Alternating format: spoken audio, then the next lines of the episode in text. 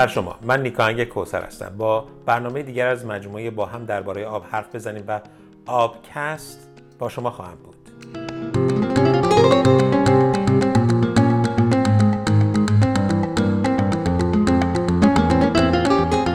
هر وقت صحبت از تمدن ایران باستان میشه همه به یاد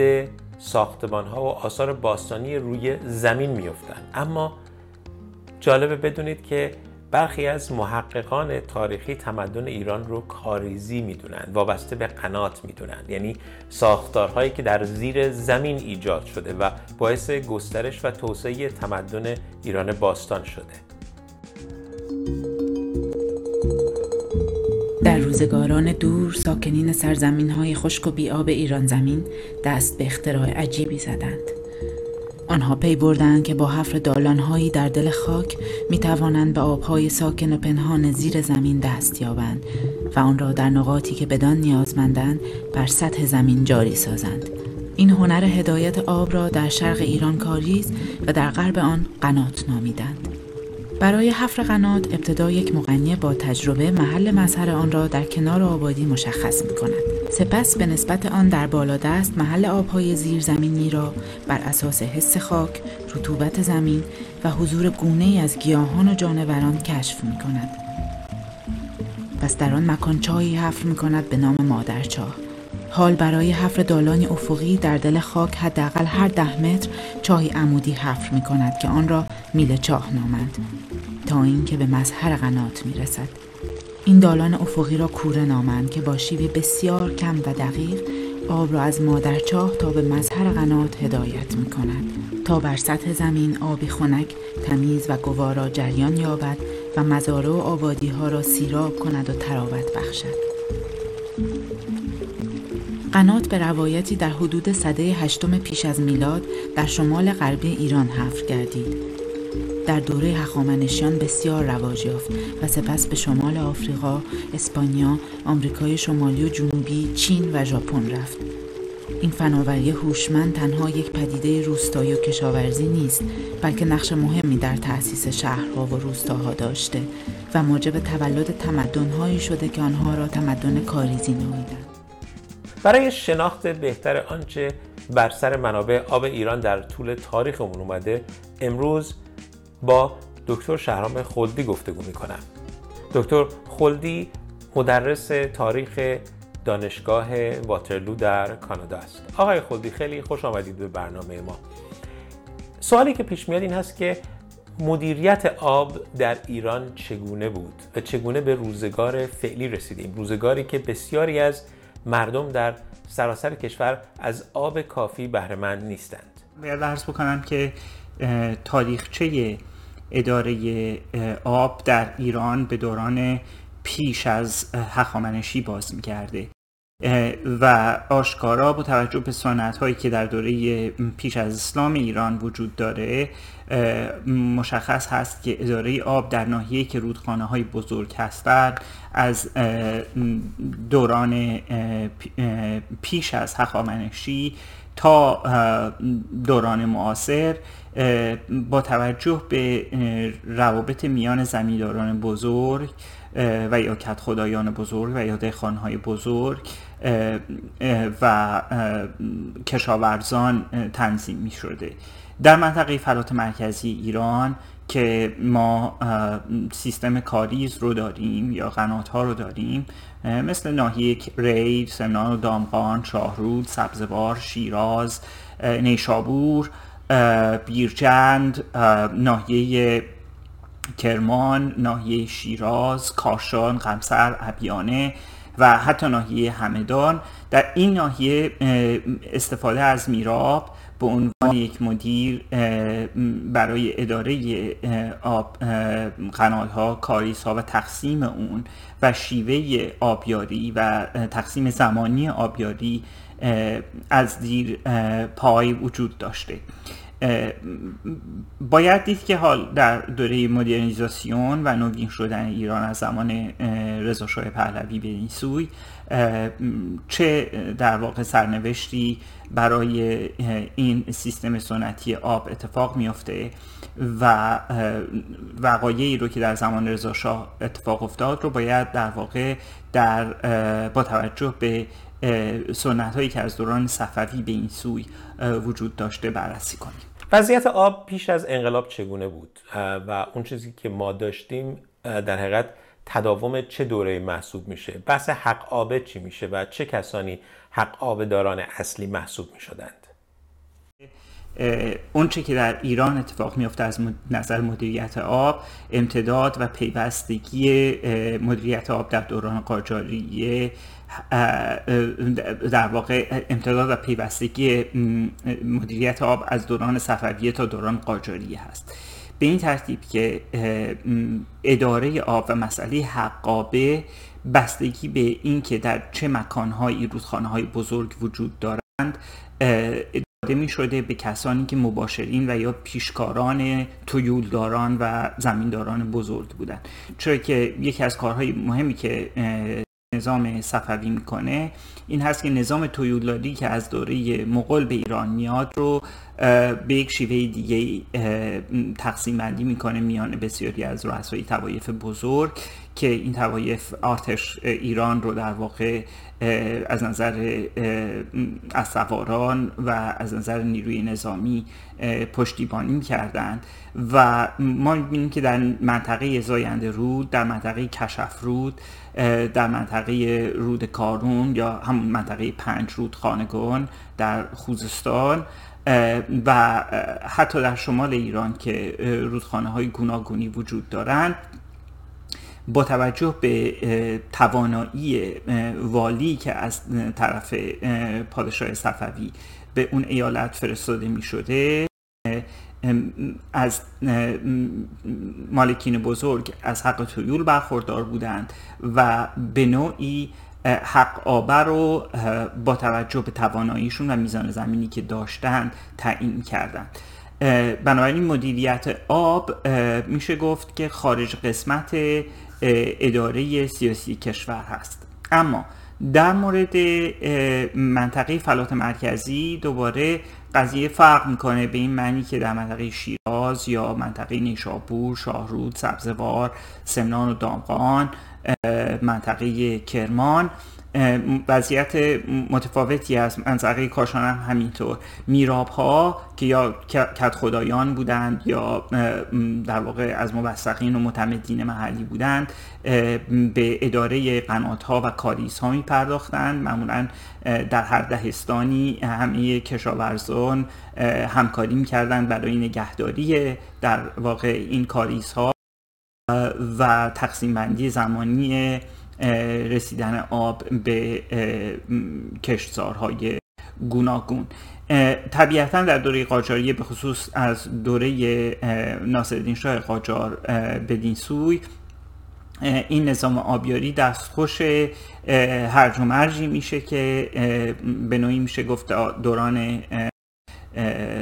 جنگ های داخلی پس از مشروطیت و نخست وزیری سردار سپه ادامه پیدا می‌کنه. اگر نگاه بکنیم به وضعیت مدیریت آب در یکصد سال گذشته به وقایعی برمیخوریم که حالا پیش از انقلاب سفید یا بعد از انقلاب سفید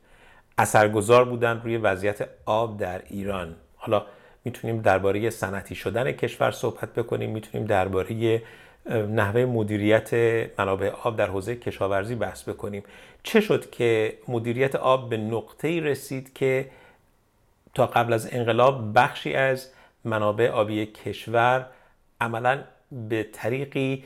به دور از توسعه پایدار مدیریت شدند؟ محمد رضا شاه پهلوی از 1340 ارادش بر این قرار می‌گیره که تمام نهادهای نظام مشروطه پادشاهی باید زیر مجموعه یک نگرش خطی به پیشرفت کشور باشند و لوایح ششگانه و انقلاب سفید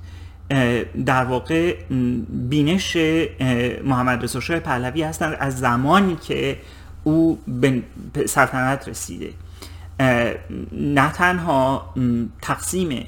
عراضی یکی از اقداماتی هست که پادشاه نخست در شکل بازگردوندن عراضی که به صورت فراقانونی منتقل شده بودند از مالکینشون به دربار اقدام کرده و از طریق کمیته حل اختلاف برای مثال یکی از مباشران رضا پهلوی در شمال که همیشه مدعی بوده که با رضایت این مالکان بزرگ زمین هاشون رو به شخص رضا شاه منتقل می‌کرده. شخص سرهنگ افشار توس هست که بعدها در دوران نخست وزیری محمد مصدق به ریاست شهربانی می‌رسه. و این اقدامات باعث میشه که محمد رضا شاه با توجه درکی که از تحولاتی که در کشورهایی مثل ژاپن بعد از جنگ جهانی دوم داشتند مانند تقسیم اراضی میان کشاورزان پس از اون مرحله بازگرداندن املاکی که به صورت فراقانونی به دربار داده شده بود به مالکین بزرگ یک پروسه رو شروع می‌کنه از طریق سازمان خدمات شاهنشاهی که املاک خالص جاتی که از آن دولت بودش منبع درآمد دولت بود رو شروع می‌کنه تقسیم کردن. اقدام دومی صورت می‌گیره در زمان دکتر اقبال برای در واقع یک مرحله اصلاحات ارزی و این سه سال چهار سال پیش از ریاست جمهوری کندی و نفوذ ظاهری کندی بر مسئله انقلاب سفید هست. اما تا سال 1340 که اصلاحات ارزی در واقع سیاست رسمی کشور میشه پادشاه یک مسئله رو دست کم به نظر می‌رسه که او و مشاورانش در نظر نمی‌گیرن در مرحله اول قانون اصلاحات ارزی و اون مشکلاتی که در نتیجه حقابه و مدیریت آب ممکنه پیش بیاد میشه در این باره کم بیشتر توضیح بدید؟ یک سلسله قوانین الحاقی و نظامنامه های اجرایی به تصویب می‌رسه. مثلا یک نظامنامه اجرایی درباره شیوه اجرایی خود اصلاحات ارزی به تصویب می‌رسه که بعدها البته اون نظامنامه اجرایی به وسیله هر دو مجلس یعنی مجلس سنا و مجلس شورا رد میشه و یک قانون اجرایی دیگه ای در واقع به تصویب می‌رسه. که در اون قانون اجرایی مسئله حقابه مطرح شده و شیوه تنظیم اون و در واقع این پیش بینی میشه که یک سری بنگاه های آبیاری قرار داده بشه. استثنایی هم وجود داره در اینجا و این استثناها برمیگرده به حوزه های آبریز بزرگ کشور. هر که رودخانه وجود داره و صد ساخته شده بلافاصله در این بینش بزرگتر صنعتی سازی کشور و اینکه شخص شاهنشاه بر این عقیده هست که ایران باید به سمت کشاورزی مکانیزه بره این قوانین اجرایی پیش بینی می‌کنن که اصولا باید بنگاه های آبیاری از طریق دهستان به وجود بیاد. و طبیعی هست که در منطقه هایی که رودخانه هایی وجود دارن که برایشون صد ساخته شده و یا نظام های توسعه متمرکز در اون منطقه مسئله آبیاری هم به صورت متمرکز مدیریت میشه. نمونهش سازمان عمران خوزستان هست که از 1300 این سو با توجه به اینکه پنج رودخانه رو شروع می‌کنن کانال کشی و سدسازی روشون که عمدهش سد دز و سد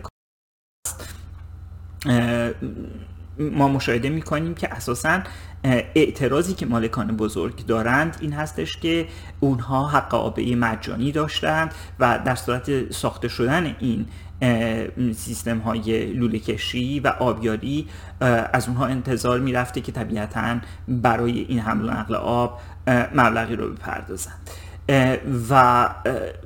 این منجر به یک سری تنش هایی میشه. در یک منطقه مثل منطقه کشف رود مشهد که عمدهش رو بسیاری از مالکان بزرگ به خاطر اینکه بتونن از اصلاحات ارزی فرار بکنن یا در دوران از پادشاهی پهلوی در دوران سنتی اینها رو به های مختلفی وقف وقف کرده بودند و خودشون رو در واقع متولیش کرده بودند قضیه قدیم متفاوته به خاطر اینکه شخص پادشاه بر همون سنتی از زمان صفویه وارد نظام مشروطیت شده. در واقع متولی تمام اموال موقوف است و در واقع چنین اداره آسان تر صورت می‌گیره. در منطقه دشت گرگان که شخص پادشاه و برادرانش در واقع زمین هایی دارند و نیز منطقه هستش که زمینداران بزرگ هستند که اصلاحات ارزی در چند مرحله صورت می‌گیره و به خصوص یکی از نخستین یا شاید بشه گفت نخستین صد ویژه کشاورزی کشور یا همون صد وشمگیر در اون منطقه گرگان ساخته میشه. به خاطر اینکه منطقه گرگان در واقع یک مینیاتوری هست از هم فلات مرکزی کشور و هم مناطق مرتوب کشور و هم مناطقی از کشور که به نوعی دچار کبیر زدگی هستند اما در منطقه فلات مرکزی کشور به استثنای منطقه زاینده رود میراب ها کماکان به نقش خودشون ادامه میدن